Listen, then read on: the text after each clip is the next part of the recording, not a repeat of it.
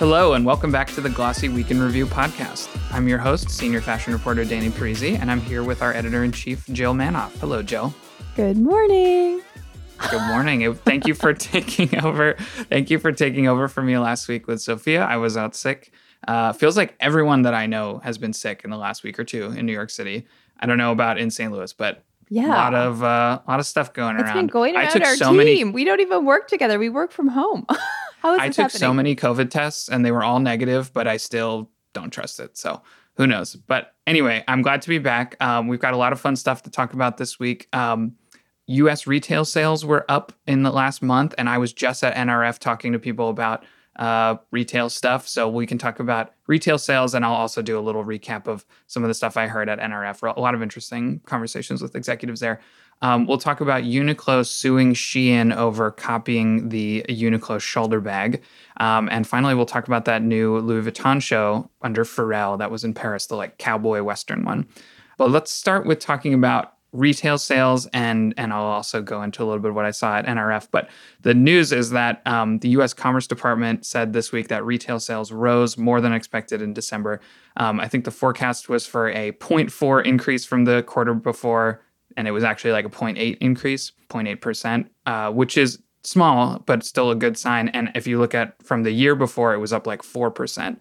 Um, we talked a lot about like inflation and people spending less on things and stuff, but it does seem like retail in general is um, doing well. At NRF, I talked to a lot of retail people, and I definitely got that sense that there was like some confidence, some feeling that like things are about to bounce back. Although I didn't really talk to any luxury people, and I wonder if they would have had maybe a different feeling than retailers from like Macy's or other kind of like more affordable you know price points. Because we've talked a lot about how those retailers are doing fairly well whereas a lot of luxury stuff is slowing down a lot. Before i get into some of the other stuff i saw at nrf um, is that your sense too jill that like from retail people that like sales are coming back whether that's in store or online? I don't know I mean, for the most part, but man, I feel like it's confidence that is odd because Yeah. we know prices remain high. Um, and yet, you know, if you're on TikTok and you know, like for instance, with December sales, which have seen a boost, everybody's talking about their holiday gifts and their Lululemon piece after Lululemon piece after Lululemon piece that they got, and their Stanley. And there, there was a lot of spending going on. So it's like, it was doubtful that consumers would continue to spend for the la- for the last couple months like they have um, and we know that credit card balances are high um, interest rates are high and Mhm. the buy now pay now later programs are like seeing more traction and activity. Yeah. so it's like to me it's concerning like for the average consumer. It's surprising. Um, we know that e-commerce sales were up apparel sales were up where what some of the categories that declined are like department store uh, sales which is interesting. You and i talked that like Tibi, Amy Smilovic, she'll be on the podcast soon. We talked to her this week and she's not selling. She is selling with retail partners. She's not selling through any North American department stores, which I was like, I did not know that. She used to. Um, so what's going on there? We know some drama with Saks and such, but um, that's one area where they can't be confident, I would assume. Yeah. No, I think you're totally right. And it's funny, actually, I at NRF, I tried to get an interview with Saks because I wanted to ask them about this uh, inability to pay their vendors, which has been reported a couple of times, um, or at least long delays in the vendors being paid. Um, and they didn't want to talk, which is, you know, sometimes that happens, sometimes it's scheduling, but I got a little bit of a sense of like maybe they're hiding away from the press a little bit for for the time being. But you're right, like whenever I see stats about, oh, actually the economy is doing really well, people just think it's doing bad because of TikTok or whatever. I mean, I wrote a whole weekend briefing about this, but um, you know, with prices going up, like prices increase however much percent every month for like a year, and then you see something, it's like actually this the increase is slowing down, so actually it's all fine. But it's like, but the prices didn't go down; they just stopped increasing. You know what I mean? It's like they're still high, like they're still up from what they were before. And we a big factor that I think people don't talk about is wage stagnation. Like people are getting paid the same amount or less Uh, and with inflation, like it's effectively less. So even if the prices stop increasing, people aren't getting paid more. So like there's definitely still there's a lot of issues. You know, there I don't think I think you're right that the confidence is a little bit maybe like wishful thinking. Like if we all just will it to be fine, then it will be fine. But I don't know. A lot of the retailers there. The other thing is at NRF, it's very much like it's turned into kind of a CES like um, you know tech kind of thing. I think our our colleagues at Modern Retail had a whole story about how NRF has basically become like a, a tech show. When I was there, one of the big, big things that everyone was talking about obviously was like AI. Every single panel was either about AI or if it wasn't about AI, they still talked about it anyway. Very similar to how in the last couple of years, every con- like every conference everyone was talking about the metaverse or something. So I don't necessarily think you should take the fact that everyone was talking about AI as like confirmation that it really is like gonna be as useful as everything hypes it up to be because like they're gonna hype it up no matter what. And I told you this, Joe, but I saw something really funny at NRF, which is they had this AI like guide to give you directions. It was this big TV screen with like a creepy, like dead eyed woman, like who you talk to. Like you go up and there's a little webcam and you're supposed to like ask her for directions and she'll like in her like creepy, uncanny valley voice, like tell you where to go. No one was using it. It seemed kind of like glitchy and not super useful. And right next to it was just a map. And everyone, including me, was just using the map. So which I thought was very funny.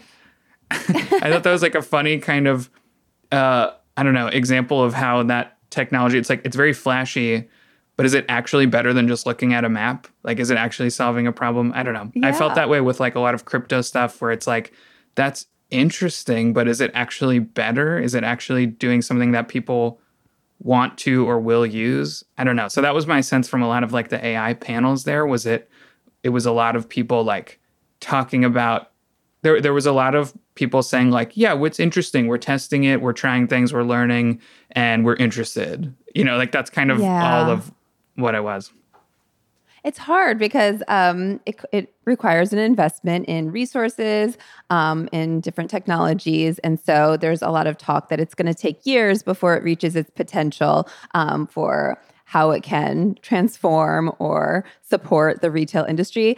Um, definitely a theme, though. You're so right. Um, another theme that I heard through a, a story by uh, Lexi on our team was about the technologies around returns, which has been a big problem for retailers. And there's it's there's so much data collection and um, I don't know weeding through um, because everybody's taking advantage of the opportunity to buy and return and everything's happening online. And so um, what she wrote about is uh, they're going to be trusted customers various level of trusted customers. So um, and that will determine whether or not you can return things for free whether or not you're allowed to return whether you get a fee to return.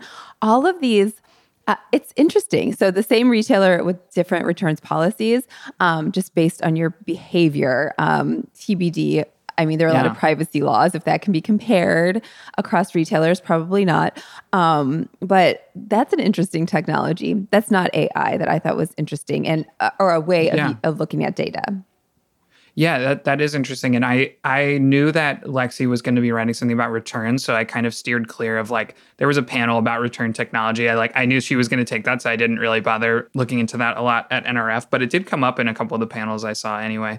That to me feels like an area that's ripe for you know using some new technologies to mess with stuff you know like there are some things like directions. We have a map. We've had maps for a long time. Like there's the, you know i don't know how much better we can do than that or like gps or something. Um, but sorting through mountains of data that's like really difficult to parse for a human being. Like that seems like a great use for for some sort of machine learning technology. So that was another big thing. And then the last thing i'll say is and i'm planning to write something about this soon a lot of talk about wholesale at NRF. A lot of the brands that previously had been like, we're all in on DTC, we're all in on digital, kind of contritely were like, actually, wholesale's still a big deal. We love our wholesale partners. Uh, and maybe it's just because the audience was a lot of retailers, but they it felt genuine to me based on some of the conversations I had. A lot of brands seemed to see the value of wholesale, um, particularly as a a tool for marketing and customer acquisition that you don't have to acquire direct customers the way you do with DTC. You just sell to the retailer and let them handle it. Um, that seems like very appealing to a lot of brands right now. So that was another thing that came up a ton. Uh, True Religion talked about it. Um, I didn't see this or talk to them, but I heard that Nike had talked a little bit about going back toward wholesale. So I don't know, Joe, yeah. if you've heard similar things from people you've talked to.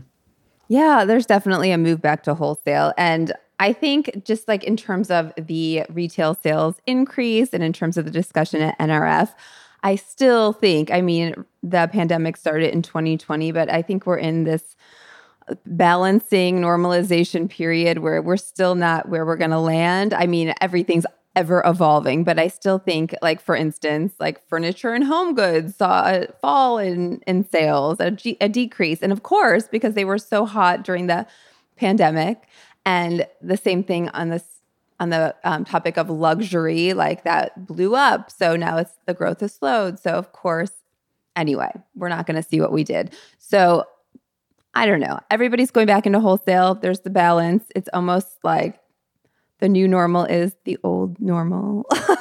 yeah. Um, but yeah, I'm with you. Yeah. Um, okay, let's move on and talk about Uniqlo and Shein. So we all know the Uniqlo bag, that that mega viral twenty dollar shoulder bag. It was super popular. It was top of that list, um, LYST list, uh, like ranking of of you know hottest products. I think that was last year. Super popular, super well known. Um, right now, Fast Retailing, which is the parent company of Uniqlo, is suing Shein over them selling like an extremely similar shoulder bag. And when something I was interesting, I was reading about it when Uniqlo, when that shoulder bag first went super popular, there were so many knockoffs, not from a big brand from Shein, but just like from random, like, you know, knockoff companies all over the place that Uniqlo like put out a public statement, like asking people to stop doing that or else they're going to like start suing them. Um, and now they're doing that. So, uh, and they're going for the biggest one, which is Shein. So I thought that was interesting Shein, I think, has like a ton of different legal issues all the time. They're being investigated in China over like cybersecurity and like data collection. They're being sued by Temu. Um, they have like lots of like various controversies we've talked about before. Um, I wonder how all of this is going to affect their potentially going public in the US um, in the future. I don't know if that's going to affect that. But anyway, that's my thoughts. What do you think, Jill? Yeah, it's the hottest bag it's wild that there are so many knockoffs of a, of a $20 bag right? Like it's already pretty darn affordable but it just speaks to how people are shopping. If you search the name of the bag which is the round mini shoulder bag, Uniqlo round mini shoulder bag. Um, you don't see a Shein version. You see one from Temu. This comes up on Google Shopping for $7.49. But then if you continue to dig, um, there are $4 versions on Shein and Temu's marketplaces. And even I was recently combing through H&M and they've got a version that's just $2 less than the Uniqlo. It looks pretty darn the same. But yeah, like you said, this took off on TikTok. Um, they called it the Mary Poppins bag because you could fit so much into this little nylon dealio. And it's water resistant, it's durable, it's it's functional. Function meets fashion, guys. anyway, but uh, no surprise that Shein ripped it off. They've been, like you said, sued by a bunch of folks, H&M in the past. Chrome Hearts, I believe, and several like independent graphic designers, designers that say they ripped off their designs like to, That's right. I forgot about that. Totally. Yeah, I forgot about that big like group lawsuit against them.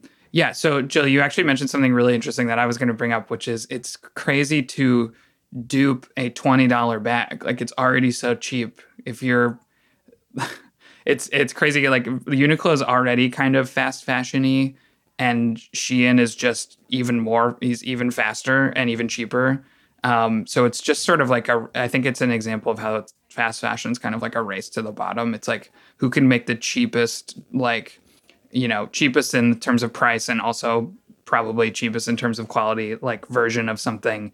And that's kind of been the fast fashion business model. Like that's how it's always worked. Stuff goes on the runway and then H&M like makes something kind of similar. That's you know, that's the understood like value of fast fashion is that it's a cheap way to get something that looks like uh, you know, these styles from the bigger, more expensive brands. But it's crazy now that like the Uniqlo bag is being knocked off at an even lower price. I don't know how much the bag that Shein was selling uh, cost, but I'm sure it was like single digits. No doubt. Things are getting cheaper and faster in terms of the knockoff situation. It's not just in fashion, just on a personal note, like I'm shopping for furniture, and if I find something I like and I'll Google the name of it, honestly, to see if I can find it cheaper. I'm not looking for a knockoff. I'm just looking for a different retailer to carry it. But uh, a lookalike on Amazon comes up without fail. And that's about, I don't know, half the price. And it's junk, probably like not real wood, not all the things that you look for in like furniture. But anyway. Yeah. Well, there's there's a lot of marketplaces like that. I've recently been looking on AliExpress for some stuff, and it's crazy. Like I, I do a little bit of photography, and if you want to buy a brand new roll of film from like Kodak or something, it could be like twenty bucks for a single roll of film. Or if you go on AliExpress, you can find a roll of film for like 99 cents. I'm certain it's horrible quality. I'm also pretty certain it's probably like not even as much it might say 36 like exposures on it but it's probably 8 or something. Yep. it's just like no rules on marketplaces like that. They just sell whatever and like but it's like a dollar. So people don't even care if it's fake or garbage or whatever. Um, you know you can buy the the amount of electronics you can get on like aliexpress or shein or something that's like this should definitely cost more than two dollars but somehow they they do it it's like there's no way there's no whatever's going on to make this be two dollars it can't be good. it can't be good. If it's too good to be true. Yeah, definitely is. Um, I don't know about how this uh, knockoff deal will impact going public for Shein, but I do know, like you mentioned, yeah. there being uh, the Cyberspace Administration of China is doing a review mm-hmm. of how they're handling data. And there's a lot of talk about how they need approval before they go on with the IPO process from both uh, DC and Beijing. And anyway, mm-hmm. they need so they need this is important. Um, so we'll see how this pans out. I don't think that anything's been determined just yet. They're just under review. Um, so yeah. TBD. Cool. Um, all right, let's finally talk uh, a little bit about the Pharrell Louis Vuitton show um, that kicked off Paris Fashion Week. I think it's a fall winter season. I feel very vindicated because I wrote a story like a month ago about cowboy boots and Western aesthetics coming back and how I mean I'm not not like I was the only person to identify that, but I felt pretty good for for writing about that. And then Louis Vuitton comes out with this extremely cowboy core kind of show. Something that was very funny to me is that it was branded as like Paris, LV, Virginia and then but then inside it was all like deserts and mesas and stuff um, which is obviously not what Virginia looks like at all. Pharrell is from Virginia. Clearly, he knows that that's not what Virginia looks like. But I'm imagining a lot of French people went to that show and were like, wow, it's like I'm really in Virginia, the deserts of Virginia. I bet you're right. But I would go to that show. I wouldn't critique it. I would invite us LVM or Louis Vuitton. um, no, but it was interesting. Um, I mean, I guess all things fashion recycles itself. It, I wouldn't say it was the mm-hmm. freshest mm. collection. You maybe haven't seen yeah. all of those uh, LV across some of those traditional American Western styles before. Maybe it's new for um, Louis Vuitton, but um, I think it speaks to the nostalgia trend a bit. Um, and we I, I, was looking at a story from 2018 where I think it was a fashionista story, and they're like, "Why are cowboys trending in fashion?" And they pointed to a lot of runway shows featuring looks that looked a lot like this Louis Vuitton show. Um, so I don't know. I think it's trending again, even beyond Louis Vuitton. I got this pitch for. Um, Kendra Scott teaming with Wrangler on a lot of um, mm-hmm. Western looks, including like a necklace slash bolo tie that I'm obsessed with. But anyway, it feels like the time it's back. it took uh, how many years? Six, six years to make a comeback again. But we'll see if everybody kind of latches on. Yeah. Well, another thing, I, I, just remembered this as you were talking, and I had to look it up to make sure I got the brand right. But um, Pedro Almodovar is a director, made that movie Strange Way of Life, which is a Western with Ethan Hawke and Pedro Pascal. And I remember thinking, that I knew it had some sort of fashion connection, and I looked it up. It was produced by Saint Laurent. Um, so it's like it's a movie. I think it's a short um, made by a real legit filmmaker, which fashion loves to do. But it's also uh, was like a Saint Laurent ad, basically. Um, Fun. and that was I think last year um, or maybe two years ago. But yeah, I think Western American Southwest aesthetics and like European luxury fashion, like you said, definitely not the newest combination. There was a, a, a BOF article about it where they called it like a little too obvious, um, which I think is true. But I still admire the commitment to like a theme. You know, just sticking to a, a, a unifying aesthetic for the whole collection. I think that's kind of cool. Sometimes you go to a show and it's just like clothes. Yeah. You know, it's just a bunch of clothes. Um, so I, I like that there was a theme, even if it's a theme that's been done before. Yeah, and I, from a former stylist perspective, I like that, that you can kind of hijack the look without investing big bucks. Um, you can get this look easily. Like today, go to a Chuck's Boots here in St. Louis, but um, you can get the look. And last season, uh, he did Pharrell for Louis Vuitton did like Letterman jackets that sold for like Mm. are selling now for six to seven thousand dollars.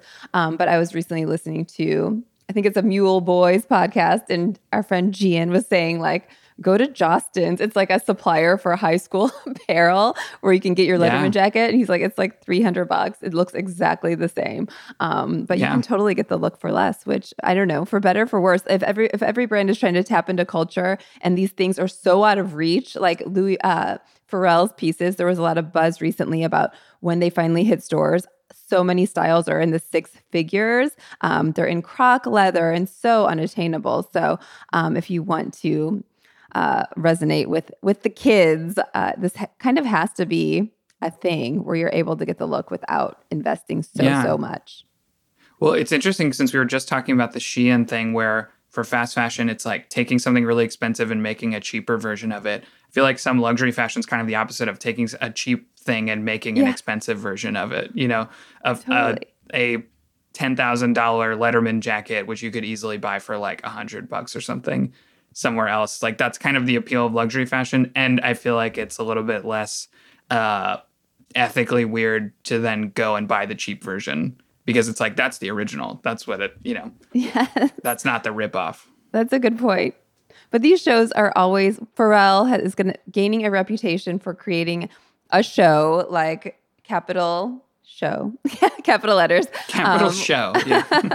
but it um there was apparently like a barbecue set up where there are Louis Vuitton branded hamburgers and um you know all the celebs were there Bradley Cooper Carey Mulligan new music released I think there was a Miley Mhm. song I think Mumford and Sons performed and anyway it's just you want to be there it looked it looked good um, I do like cowboy stuff. I think that's fun. we're writing a ton on the site right now about Aspen and the brands flocking to Aspen and it see it's become a TikTok thing where everybody's like it's such a cliche. You go to As- Aspen, you get um, you know, a cowboy hat and cowboy boots or you tap into this trend and these are all these affluent folks who are traveling. Anyway, it, it does also fit what people are talking about right now and buying right now. It's it's Aspen time. So anyway, this is until this is spring 2024 collection, I believe. Um, anyway, so I feel like this will never go out of style. You can buy into it and you'll have it forever. So I'm Yeah. a fan. Yeah, me too. Um, well, that's all the time we have. Jill, thank you so much for doing this with me. I love doing the podcast with you. For those of you listening, don't forget to give us a rating and a review, whether that's on Apple Podcasts or Spotify or wherever you listen to this. That helps us out so much. Um, and don't forget to subscribe to the Glossy podcast because you'll hear interviews with industry insiders every Wednesday and Week in Review episodes every Friday. Um, Jill, do we know who our next guest is? We do. We have Lauren Nouchi. She is the founder of Apparis, which is you're known for these amazing faux fur coats, and it really caught on among it girls. So such a fun conversation. Got it. And also, I should say, New York Fashion Week is coming up soon. We will be doing similar to what we did last season um, and doing a podcast focused approach. So during New York Fashion Week, we will have a couple New York Fashion Week specific episodes for you to look forward to. Until then, thank you for listening.